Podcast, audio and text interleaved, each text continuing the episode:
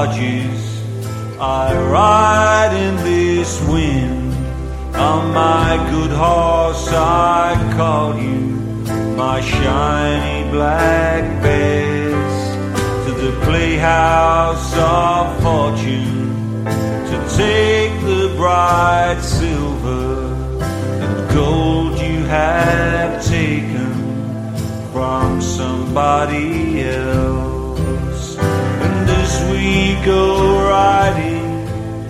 You're listening to episode 730 of Unwelcome Guests, the lifeblood of empire. I'm Robin Upton, and we're looking at oil this week. I've adapted a video documentary, The Secrets of the Seven Sisters, first brought to my attention by Unwelcome Guests member Kenneth Doust for his own radio show, New World Notes, and that's going to form the basis of our program this week, supplemented with some thoughts by Russ Baker from Family of Secrets. This got my attention because it starts with a meeting in 1928, the Achnacarry Castle Agreement, which I hadn't heard about. And so it's remarkable just how much hidden history there is out there. It doesn't gloss over the role of intelligence agencies. For my tastes, it doesn't dive quite deep enough. I'd like to hear more about their importance. It's got a rather geographical focus and it manages to weave together events to an intelligible thread, one which provided me with some new insights into oil geopolitics. This is from Al Jazeera and I think it's from 2013. Iraq, Iran, and Kuwait. This documentary is on the trail of the Seven Sisters cartel. The investigation leads to Kirkuk in northern Iraq. It's 50 degrees in the shade. There are endless checkpoints and controls. The war has left its mark.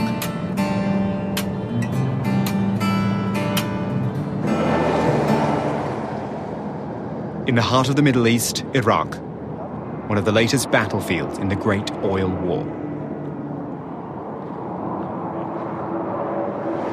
This old American taxi is a gas guzzler, constantly hungry for fuel. The driver seeks out the local petrol peddlers. In oil rich Iraq, it's not easy filling a tank. Who is responsible for that? We're a people of oil. Everyone around the world speaks of Iraq's oil.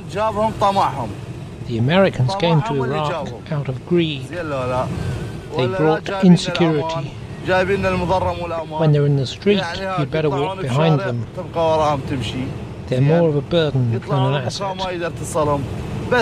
Why did God bring them here? They ruined Iraq.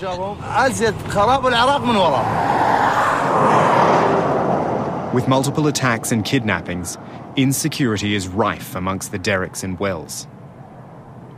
The taxi driver, Ali, calls the route to Kirkuk the road to hell. Oil had previously been found in the Middle East, but never in such quantities. In 1927, it gushed from the ground in Kirkuk. The violence of the discharge caused five casualties. Iraq's oil was already wreaking its wrath.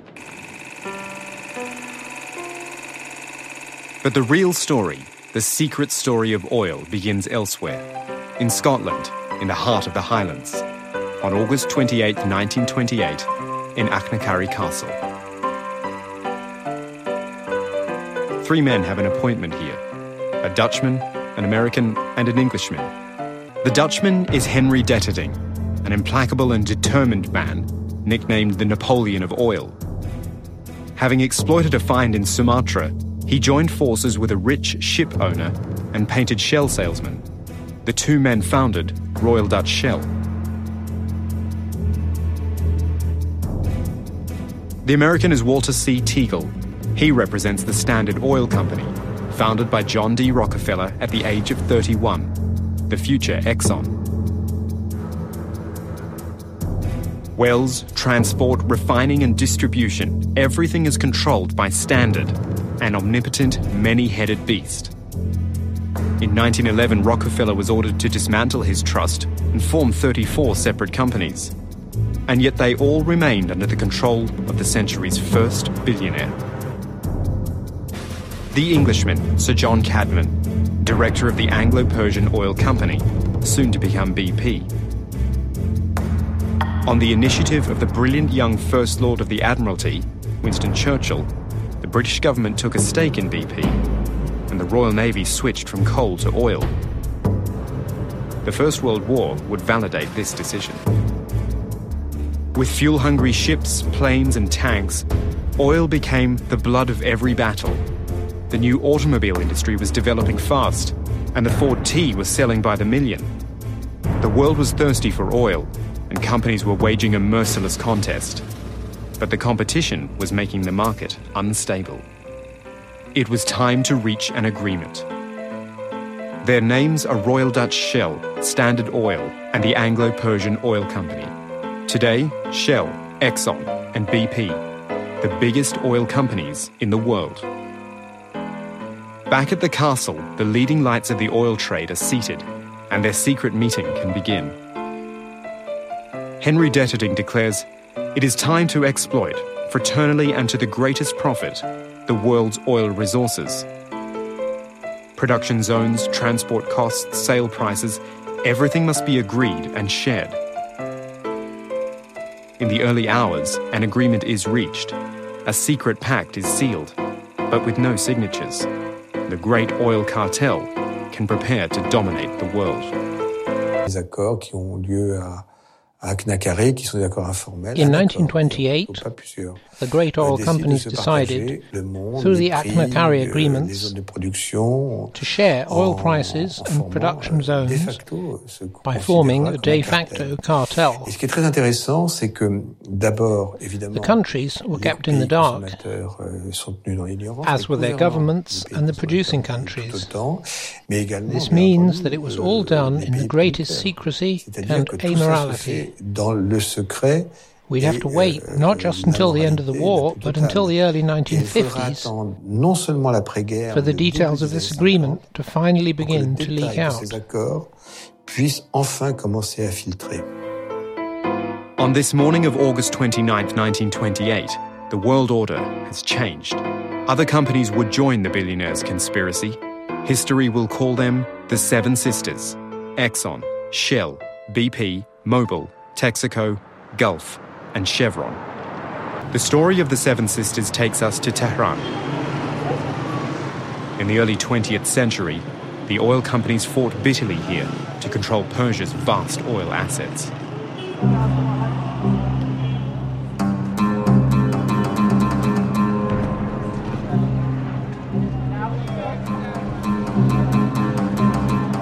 At the end of the First World War, through the Sykes-Picot agreements, then the Treaty of San Remo, France and Britain divided up the Middle East. The American oil companies were enraged. What could be done? The solution came from an Armenian, Calouste Gulbenkian, the greatest oil broker of all time. Gulbenkian drew a red line tracing the perimeters of future oil extraction zones, forbidding competition and demanding mutual assistance within the red line area. The Iraq Petroleum Company was created. BP, Shell, Exxon, and the French SFP, the future Total, were equal shareholders. The Seven Sisters controlled the Middle East's known oil reserves. Gulbenkian claimed 5% of every contract. Pierre Terzian, director of Petrostrategie. Les contrats de The contracts were short texts of 15 or 20 d'une quinzaine ou pages. d'une vingtaine de pages Through them, the states conceded euh, almost all their territory. La quasi-totalité de leur territoire. One can imagine how ignorant they were to do such a thing. dans laquelle ils se trouvaient pour faire quelque chose These people bought up whole countries, or at least their resources. En tout cas, ressources with documents barely 15 or 20 qui faisaient pages 15 à long. 20 pages. For the British, the Abadan refinery in Iran was the jewel in the crown, the biggest refinery in the world. The Iranians never had access to the company's accounts. The royalties paid to the Iranian state were negligible, but sufficient to satisfy the reigning monarch, Mohammad Reza Shah Pahlavi, and by his silence. The Anglo Persian was a state within a state, where the law and the lifestyle were consummately British. The Seven Sisters ruled over the Middle East and its oil. Oil which had to flow with no interruption towards Europe and the United States. Professor Michael Klare of Hampshire College. Delivery of oil to the public is, is a crucial requirement of any person who wants to remain in office. And one has to understand the importance of oil to the American way of life to understand why politicians see their job as, in large part, if they're in foreign policy, is in procuring adequate supplies of oil to meet American needs. It explains why President Roosevelt, in his last months when he was ailing, felt it necessary to meet with the King of Saudi Arabia, Abdulaziz ibn Saud. Oil requirements were ever increasing. On his way back from the Yalta Conference on February 14, 1945, President Roosevelt anchored his ship, the USS Quincy, near the Suez Canal. He had a meeting with the King of Arabia, Abdulaziz ibn Saud. Nothing would be signed, but they reconvened an agreement made in 1936, opening the doors of the Kingdom of Arabia to American oil companies. In exchange for the oil, the king demanded protection for his country and gold, a great deal of gold. The kingdom's fortune was sealed by an English adventurer, Harry St. John Philby, a spy, explorer, and writer who'd been entrusted, along with a certain Colonel Lawrence, with organizing the Arab Revolt. Having converted to Islam, Philby sided with Ibn Saud against his own country and participated in the creation of the Kingdom of Arabia.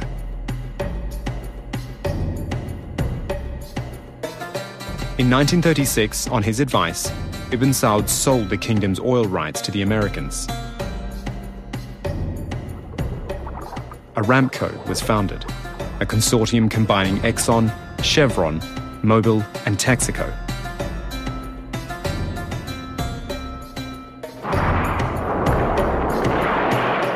All these companies, like Aramco in the old days, they were a state within the state. Saudi Arabia cannot have a law controlling Aramco. Aramco has the power to produce the oil, to export the oil at the price they decide. Saudi Arabia has no power except to raise their hands to get the money they give them. And this was the relationship. Arabian oil production began in 1946, shortly after the meeting between Roosevelt and Ibn Saud. 20,000 Americans were billeted to Dhahran in eastern Arabia. In theory, the oil men were merely the king's guests, as no one could purchase the Prophet's holy lands. But in fact, Aramco set the rules for the king, its greatest ally. The American company's only obligation was to shower the king and his 3,000 princes with gold. The desert's oil resources proved to be fabulous, the greatest treasure trove of all time. The United States and Saudi Arabia were wedded, for better or for worse, oil and dollars. Despite the ensuing crises, there has been no divorce.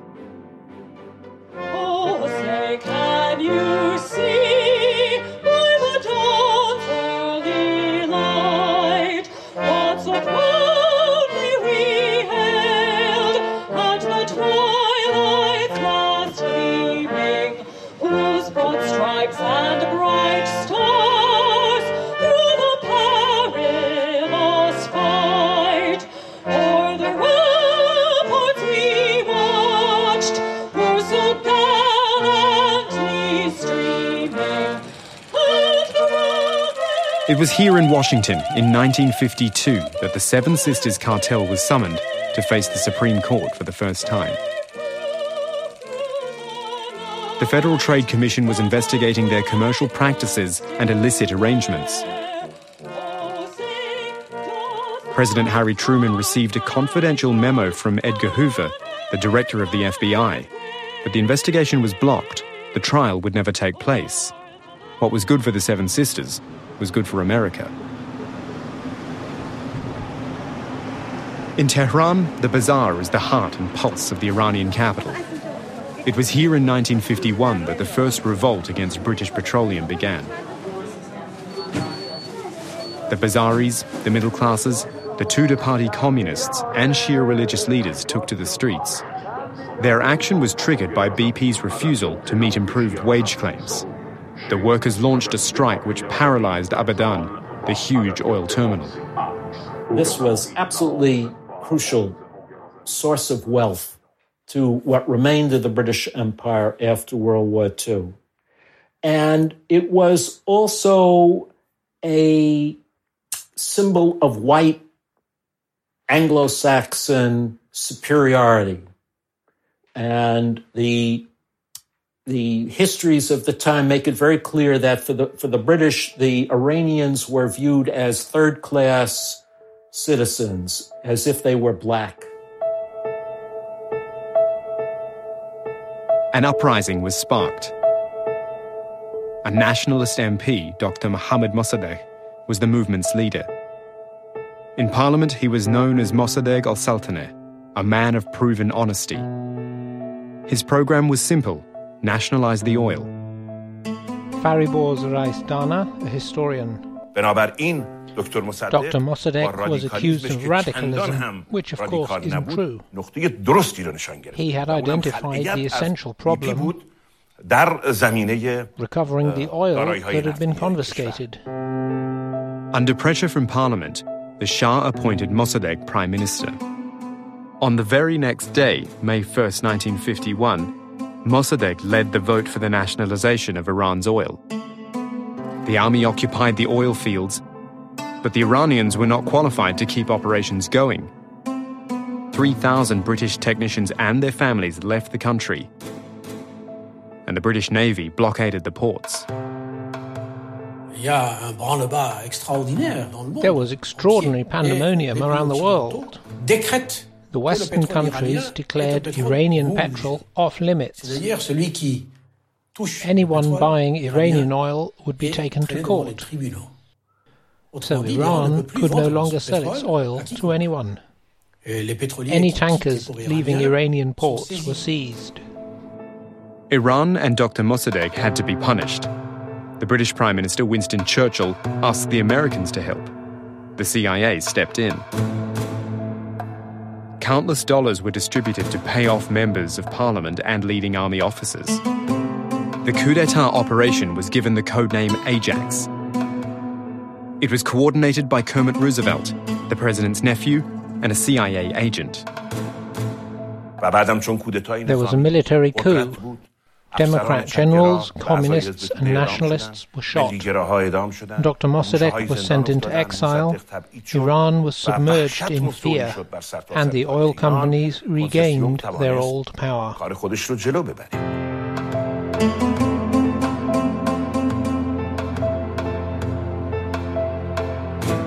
Five thousand of the coup's opponents were shot and killed.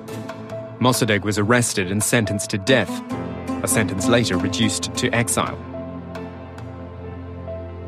On August 24, 1953, the monarch, Reza Shah, returned in triumph. Having organized the coup d'etat, the Americans claimed their reward. BP had to make way for the US companies.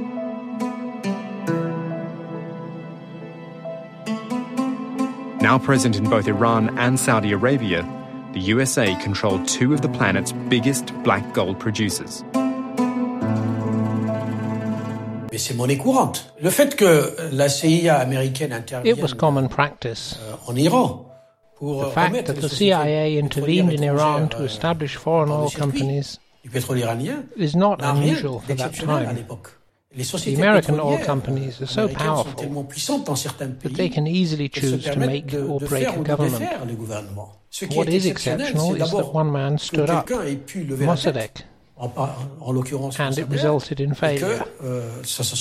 that had a major effect. For several years, no one dared to move a muscle.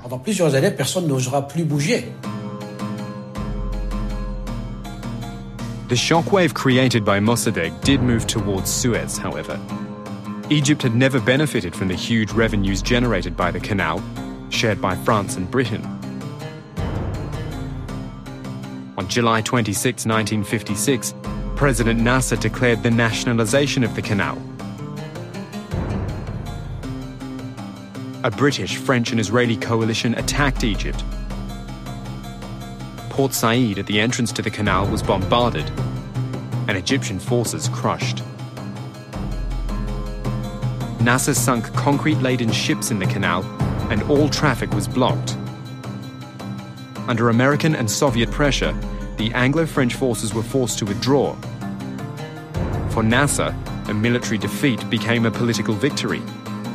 Nasserism and Arab nationalism were born on the banks of the Suez Canal. La nationalisation du canal de Suez, The contrairement nationalization of the Suez celle du Canal, pétrole en Iran, unlike the oil in Iran, was a success. Et là, ça va marquer aussi les esprits. That had a profound effect. Donc, on peut réussir. It was Donc, on possible peut to s'opposer succeed to oppose à- the Western aux countries. États occidentaux. Et dans And in certains certain cas, cases, ça it peut could se work. traduire par une réussite. A political victory for the Arab countries, but an economic victory for the oil companies. The closure of the canal led to a substantial rise in crude oil prices, huge profits for the Seven Sisters. The rise enabled them to pay for the building of a new generation of ships, supertankers. And the Cape of Good Hope became the new maritime route for oil transportation. Baghdad, translatable as the Garden of Peace. For the people of this city, there is neither war nor peace. But worse, a living nightmare every day, a life of uncertainty. It was here on the banks of the Tigris that the Seven Sisters would pay for their sins vanity and greed. The sisters were greedy. Despite the havoc caused by the Suez crisis, Shell and BP decided to cut the buying price of oil by 9% under the pretext of overproduction. It was the Seven Sisters' first mistake. On September 10, 1960, representatives from Venezuela, Saudi Arabia, Iraq, Iran, and Kuwait all met in Baghdad. After four days of discussion, they agreed to found OPEC, the Organization of Petrol Exporting Countries. Their objective to collectively fix the sale price of their oil. Toutes les décisions vont être suivies à All their decisions parce would be examined because they had an impact on the price of a raw material sur le prix d'une essential to modern economies. pour les économies modernes.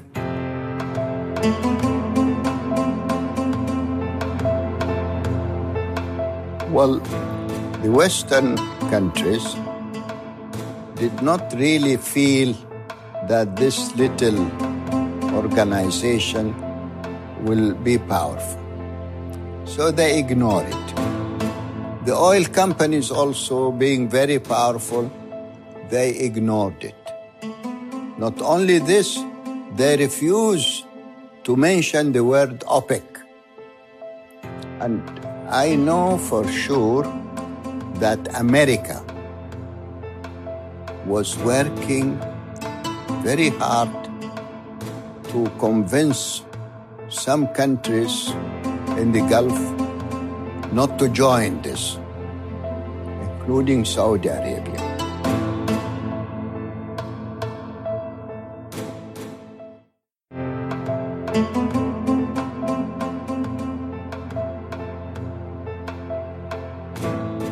This is the story of the Seven Sisters Cartel, a group of companies that dominate the world's petroleum industry. Exxon, Shell, BP, Mobil, Texaco, Gulf, and Chevron. It began with a secret meeting between three top oil traders back in 1928 and a secret pact to start exploiting the world's oil resources. In 1960, after decades of exploitation, oil producing countries came together to form the Organization of Petroleum Exporting Countries, or OPEC, collectively fix the price of their oil. The creation of OPEC was greeted in the West with indifference, skepticism, and scorn.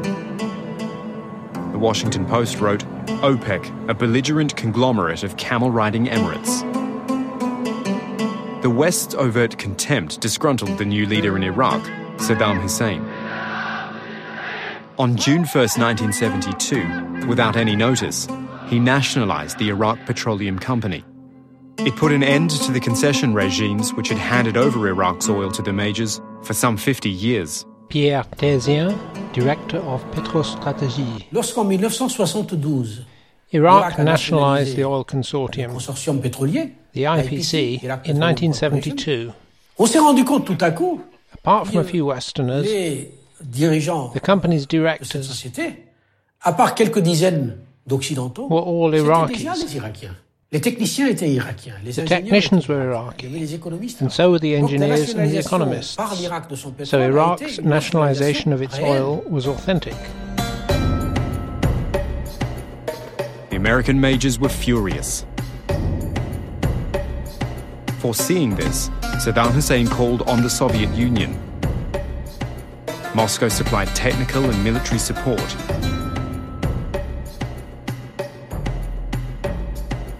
Then he turned to the French. France needed oil. Iraq, arms. The deal was a foregone conclusion. Arab oil nationalization and the creation of OPEC. This time, the Seven Sisters' power seemed to be severely undermined. Strangely enough, the Arab Israeli conflict would serve the Seven Sisters' cause. In the midst of the Jewish Yom Kippur holiday, the Day of Atonement, in October 1973, Egypt and Syria attacked Israel. The surprise was total, and the Israeli defense lines were overcome. The fourth Arab Israeli conflict had begun. Xavier Houzel, oil trader. Il est certain que le drame The Israel-Palestine drama euh, was an alibi. Euh, It is fortunate for the rest of the world pour euh, le reste du As monde, consumers of the Middle East's oil, car that, as a euh, result of the conflict, countries in the region remained divided. de la région restent divisés. They deprived themselves of the means to impose their strategy and oil prices d'imposer des prix du pétrole that would have made them the richest countries in the world. Armed and equipped by the United States and empowered by their aerial supremacy, the Israelis' counteroffensive was victorious. As a reprisal to the American support, Arab members of OPEC decided on a series of price rises. OPEC emerged from the shadows of scorn and indifference. After the nationalization of oil in Iraq, Iran, Libya, and Algeria, OPEC covered 70% of the world's oil. It announced a complete embargo against the United States and Holland, and it also embargoed shipments to Rotterdam, a major oil terminal. Sheikh Ahmed Zaki Yamani, Saudi Minister of Petroleum, 1962 to 1986. We, according to our philosophy, we don't use oil as a penalty, a punishment, but as a political instrument to attract the attention that there is a problem between the Arabs and the Israelis. Some other oil producers within OPEC, they wanted to punish America. In Washington in 1973, a wind of panic was blowing. Automobiles ground to a halt, and the world turned in slow motion. In recent months, we have taken many actions to increase supplies and to reduce consumption. But even with our best efforts, we knew that a period of temporary shortages was inevitable. Unfortunately, our expectations for this winter have now been sharply altered by the recent conflict in the Middle East. Strengthened by the capacity of their stocks and the staggering cost of a barrel, the Seven Sisters could boast colossal profits. Exxon doubled its revenues. I was against increasing the price of oil, and uh, they attacked me for that. But I knew for sure that very high prices will have a reaction. The reaction happened, but you don't come to oil producers who can make a lot of money and tell them, no, don't make a lot of money. They don't consider the strategy. Strategy because when you raise the price of oil, you enable the oil companies to use the extra money to explore for oil. And this is what happened in the North Sea, in Mexico, and elsewhere. So the level of production outside OPEC took place, competing with the price of OPEC. OPEC thought it had won the battle, but in fact, it had lost the war. The 1973 oil crisis was a gigantic manipulation. The Seven Sisters needed money, huge sums, to finally prepare for drilling the offshore zones in the North Sea. The Yom Kippur War, OPEC's embargo, and the rise in prices all benefited the Seven Sisters. The Arab countries were playing their enemy's game. In 1975, the Shah of Iran was the key player in the global oil game. Saudi Arabia was too weak, Iraq too threatening. And so, with Nixon's blessing, the Shah became the Gulf's gendarme. And the Shah of Iran became an American puppet rather than a British puppet.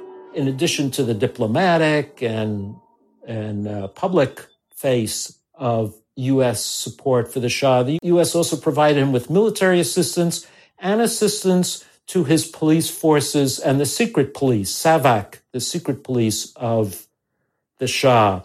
And it was the secret police that was implicated in the uh, repression and the slaughter of the Shiite clergy and other dissident groups inside Iran.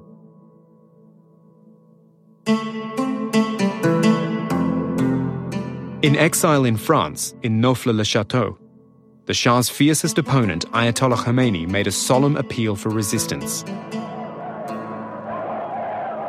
A strike in the oil sector, he said, is an act of obedience to God. His message was heard.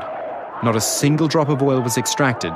The people were in the streets, and the Shah's days were numbered.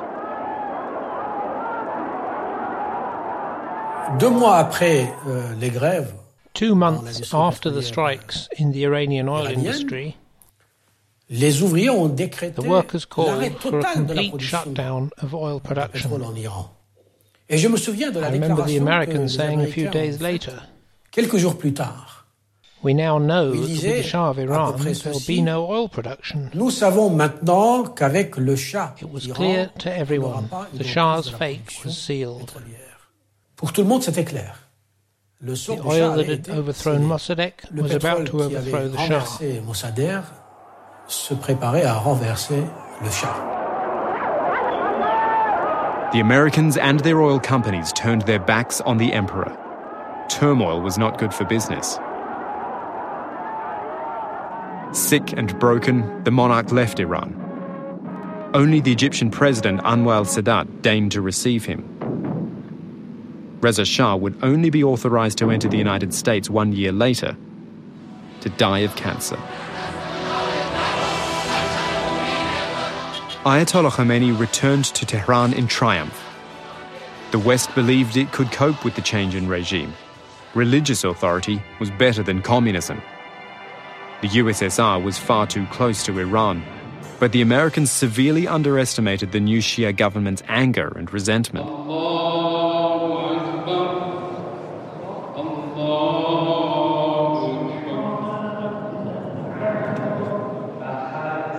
At congregational prayers on Friday, the same slogans can be heard as at the time of the Ayatollah more than 30 years ago.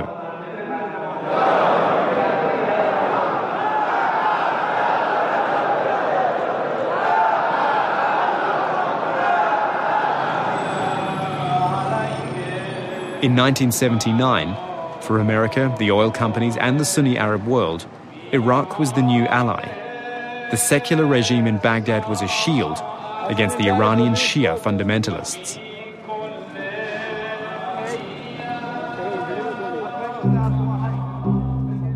In 1981, Saddam Hussein invaded Iran with everyone's blessing.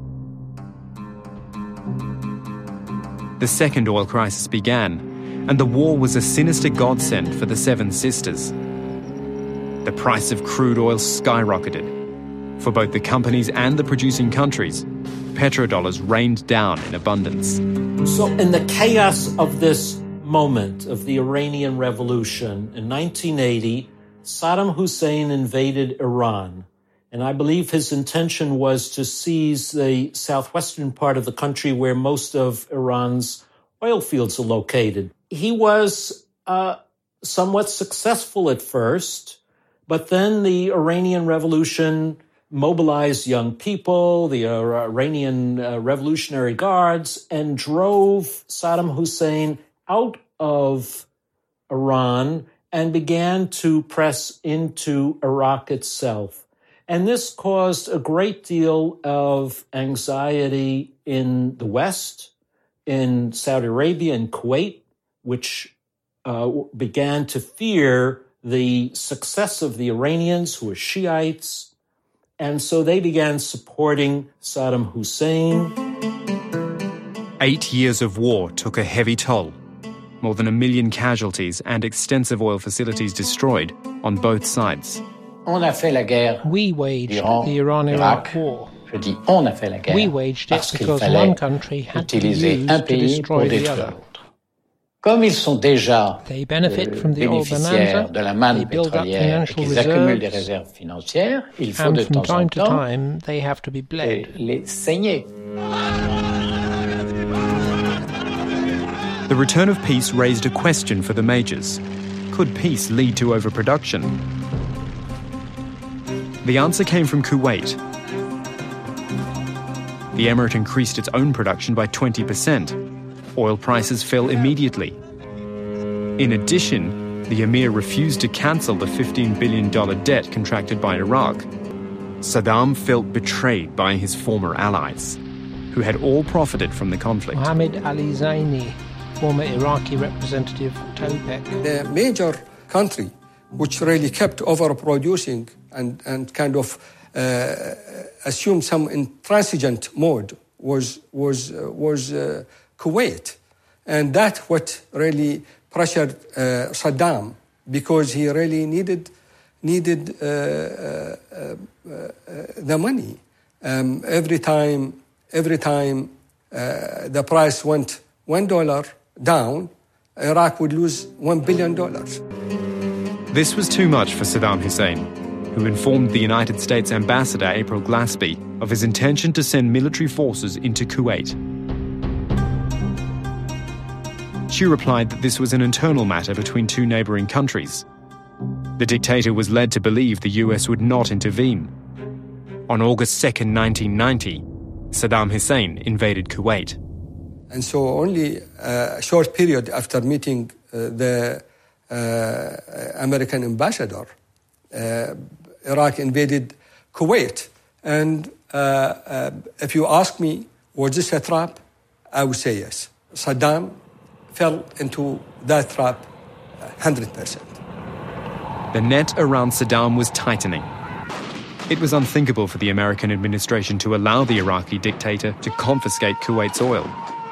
In 1991, in just a few days, the Iraqi forces were crushed. George H.W. Bush. As Commander in Chief, I can report to you our armed forces fought with honor and valor.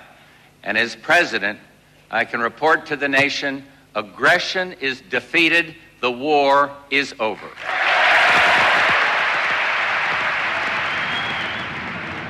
But the New World Order sought by President Bush began in a raging inferno. It would take nine months to extinguish the fires at some 750 wells sabotaged by the Iraqi troops. Eric Laurent, journalist. Le Koweït est depuis toujours la chasse gardée. Kuwait has always been de, seen euh, as the Bush family's Bush. backyard. Parce qu'il faut souligner que George Bush, George Bush Sr., the president at the le président à time, l'époque, a fait sa made his fortune through sa his oil pétrolière company called Zapata en obtenant by obtaining drilling rights in Kuwait's offshore oil fields Koweït after World War II. Now, all this talk about Poppy Bush and Zapata oil, I thought who better to give us the real deal on this? Let's hear a reading from Russ Baker's Family of Secrets. Very likely it was Zapata Offshore, launched by Poppy in 1954, just as the U.S. government, under an administration dominated by the Dulles Bush circles, began auctioning offshore mineral rights. The funding, again, came courtesy of Uncle Herbie, who organized a stock issue. In 1958, Zapata Offshore's drilling rig Scorpion was moved from the Gulf of Mexico to Sal Bank, the most remote group of islands in the Bahamas and just 54 miles north of Isabela, Cuba.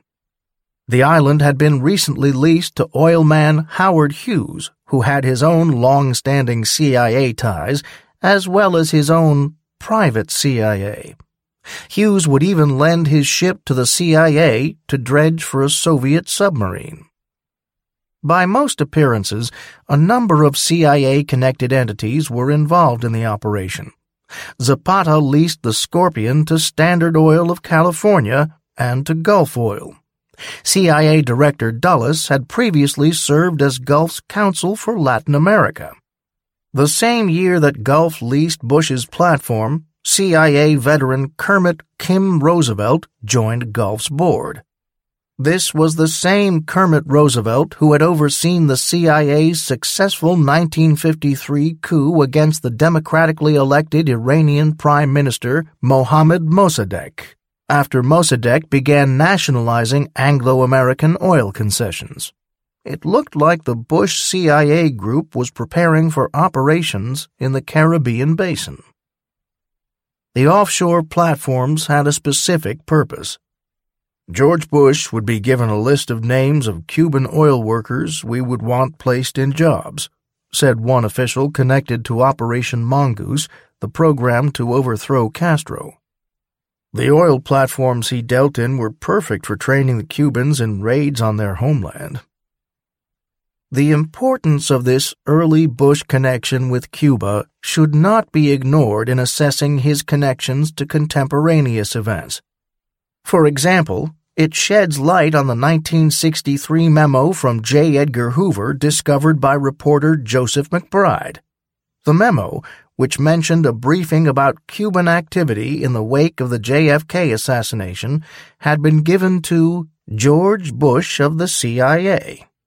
Years later, many figures from the Bay of Pigs operation would resurface in key positions in administrations in which Poppy Bush held high posts, and during his own presidency. Others would show up in off the books operations run by Poppy's friends and associates. George H. W. Bush did not, however, limit himself to the Caribbean. This period of his life was characterized by frenetic travel to all corners of the world. Though Zapata had only a handful of rigs, the pattern would continue through his entire career. He set up operations for Zapata offshore in the Gulf of Mexico, the Persian Gulf, Trinidad, Borneo, and Medellin, Colombia. Clients included the Kuwait Shell Petroleum Development Company, which began his close association with the Kuwaiti elite. Now, I wanted to have that as a sort of antidote to superficial thinking. That's from very highly recommended Family of Secrets, a real magnum opus from Russ Baker about the hidden history of the Bush dynasty. He certainly elucidates the threads between these different deep events and with Zapata Oil underlines the fact that it would be a big mistake to look upon that as primarily a business venture. No, there do appear to have been some far more sinister aspects to that than just making money. Now, that point having been clarified, let's continue. The documentary talks about Kuwait. At the beginning of the 20th century, this stretch of sand, seized by Iraqi tribesmen, lived under the protection of the British Empire. A small pearl fishing port that served the British Navy en route to India. In 1938, oil flowed from the Kuwaiti desert. The tiny emirate, a mere patch of sand, proved to be a veritable oil sponge. American and British companies exploited this desert treasure and made fortunes for themselves, for the emir, and his subjects. Kamel Al Harami, Kuwaiti oil analyst. It was like an earthquake. It changed the whole face of Kuwait society. All of a sudden, we were in the press. All of a sudden, we were the biggest oil producer in the world. All of a sudden, we have the wealth.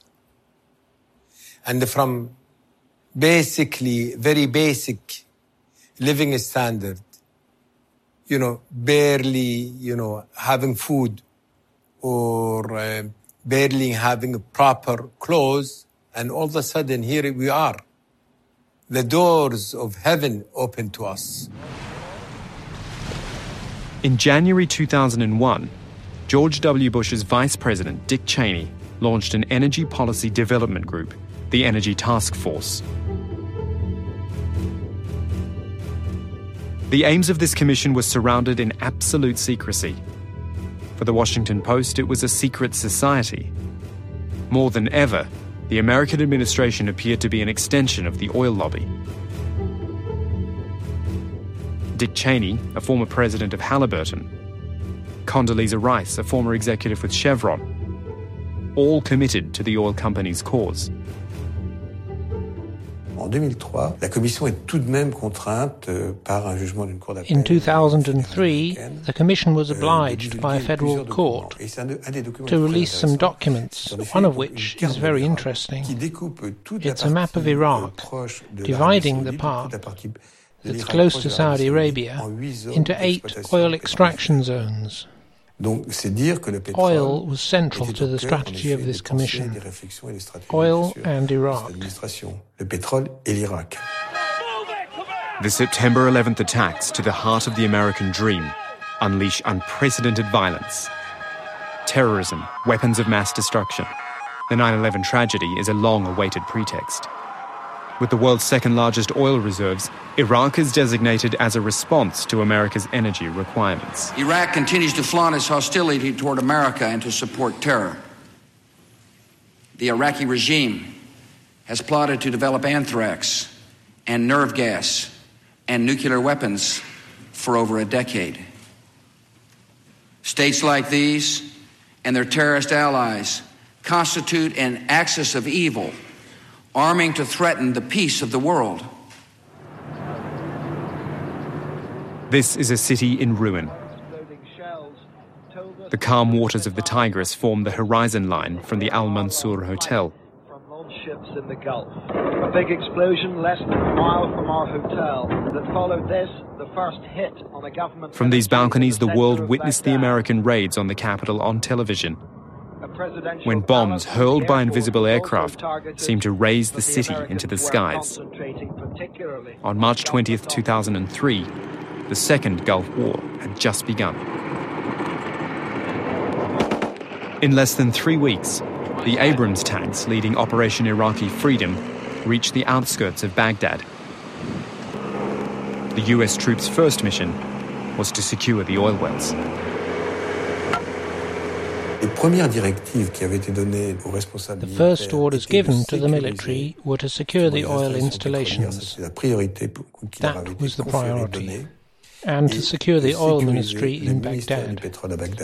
Pétrole à Bagdad. Peu après, Shortly after, Saddam Hussein was overthrown. et l'intervention militaire, When the American troops entered Baghdad, the ministries were all pillés et on pillaged. But when you saw the oil ministry, it was surrounded by armoured cars, euh, placée en grande quantité tout autour, with a lot of Marines posted around it. Et jamais ce This ministry was never touched and not wrecked by demonstrators.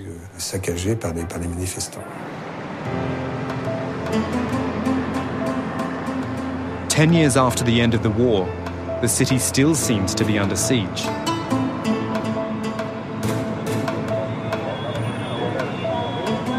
In Paradise Square, a new statue symbolizes the newfound freedom.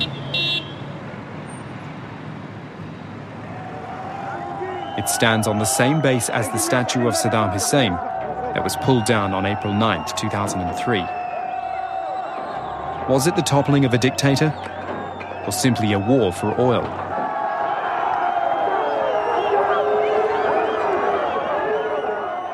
That in the minds of Dick Cheney and George Bush and the others, uh, th- th- this was a coincidence of interests, a convergence of interests, that a strategic advantage would be accomplished by eliminating Saddam Hussein and putting a pro American regime in power in Iraq. And at the same time, that would make available uh, the oil fields of Iraq for exploitation by American companies. The Americans claim to be introducing a new world order in the Middle East and winning the so called war on terror. NGOs, for their part, report more than 120,000 civilian victims. Chaos ruled. The Sunnis, the Shias, the Kurds. The war in Iraq continued among sectarian militia. In reality, the American invasion, with its whiff of petrol, merely spread the stench of death. One uh, says that uh, uh, the, Iraq is the oil El Dorado. Well, this is, this is indeed true. So it is really the last frontier, let us say. It is the last province that uh, Uh, uh, can be open one day to international oil companies, and they, they come and they find these supergiant fields which are no more in, in the rest of the world. Chinese, Russian, American, more than 150 companies jostle for position. And the stakes are high. Iraq's oil fields, the world's second biggest oil reserves. In 2009, contracts were signed, and the oil fields of West Qurna, Majnoon, and Rumaila were attributed to ExxonMobil, Shell, and BP. To the sound of the waves of the Gulf of Guinea, we begin our journey in the Black El Dorado. At the end of the 1960s, the Seven Sisters, the major oil companies, controlled 85% of the world's oil reserves. Today, they control just 10%. New hunting grounds are therefore required, and the predators are turning their gaze towards Africa. And there's a map with oil derricks popping up in Algeria, Libya, Sudan, Nigeria, and Gabon. With peak oil, Middle East wars, and the rise in crude prices, Africa is the oil company's new battleground. Nnimmo Bassey, environmentalist. When the Western world was developing its agriculture and basic industry, they needed an energy source, and that was human energy. And slaves were taken from Nigeria, from Africa. And now it's crude oil. So, from the blood in the veins of the slaves, of Africans, from the, the palm oil, and now crude oil, it is one story of exploitation from one level to another. And honestly, this has to stop. Michael Economides editor in chief, Energy Tribune. The Seven Sisters, seven companies, dominated the petroleum industry at the time that the petroleum industry didn't just mean economic prowess and power, it was really an instrument of American and European, call it Western, projection of power uh, in the third world. Minarets and flare stacks vie for supremacy in the Libyan skies. The burning desert, once scornfully dubbed the sandpit. In 1955, oil sprung from the dunes here, regarded by the oilmen as the best in the world. At the end of World War II, under pressure from the American oil companies, Great Britain and the United Nations installed Idris el Senussi on Libya's throne. Chukri Ghanem, Libyan oil minister 2006 to 2011. In 1959, we discovered first well. It was Libya oil was, as a matter of fact, the whole oil industry in Libya was an American oil industry. Because Esso, in the time, uh, find the first oil well, was the first to export oil, and was the first to produce it. In less than three years, Libya started producing more than one million. And in less than seven years, Libya reached 3.5 million barrel a day. It was a phenomenon. The Kingdom of Libya was an oil paradise for the American majors. The accounting was creative to the extent that Libya received just 12 cents per barrel. As President Nixon and his advisors said in 1968, King Idris's regime was stable and secure because it was corrupt, truly corrupt. The tankers laden with the finest quality black gold could therefore sail unheeded towards the American coast. Well before the majors, a French geologist, Conrad Killian, knew about the potential of Libya's oil fields. He spoke of himself as a man who speaks to stones. After two expeditions in the 20s, he confirmed that oil existed in the Sahara and Libyan Fezzan. He was the only man in the world with a map of the Sahara's potential oil reserves. In February 1941, General Erwin Rommel arrived in Tripoli at the head of the Africa Corps. The same day, he sent his tanks against the British positions, driving them back as far as Egypt.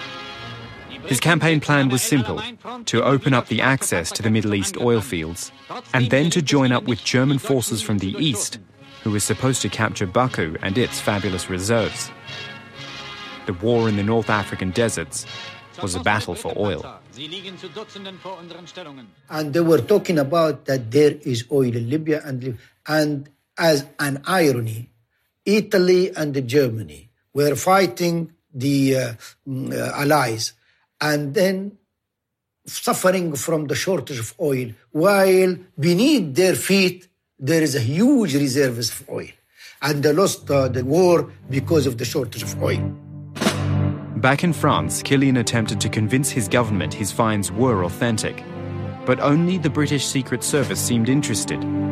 Perhaps too interested. C'est là que c'est le spectacle de Monsieur Killian qui s'était pendu à l'espagnolette. That was when I saw Mr. Killian hanging Donc from the window ledge. hauteur, His head was at this height, the torso was suspended with the legs in the front. Killian was found hanged in a seedy hotel room in Grenoble on April 29, 1950, suspended from a window latch 120 centimeters off the ground. He was 185 centimeters tall. Despite signs of blows, the verdict was suicide. In the aftermath of World War II, France is rebuilding. Dominated by the Anglo Saxon corporations, it has to gain energy independence. It therefore turns to its colonial empire. A handful of geologists, perhaps remembering Killian, took the wild risk of searching in the Algerian Sahara, a desert bigger than France itself.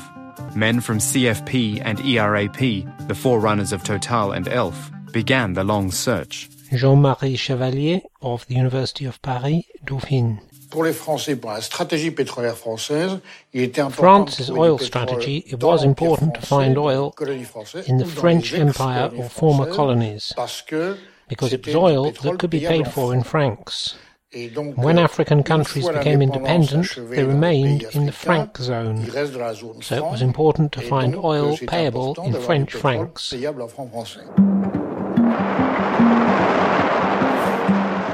After four years of fruitless drilling, oil finally sprung on June 16, 1956, at Hassi Messaoud.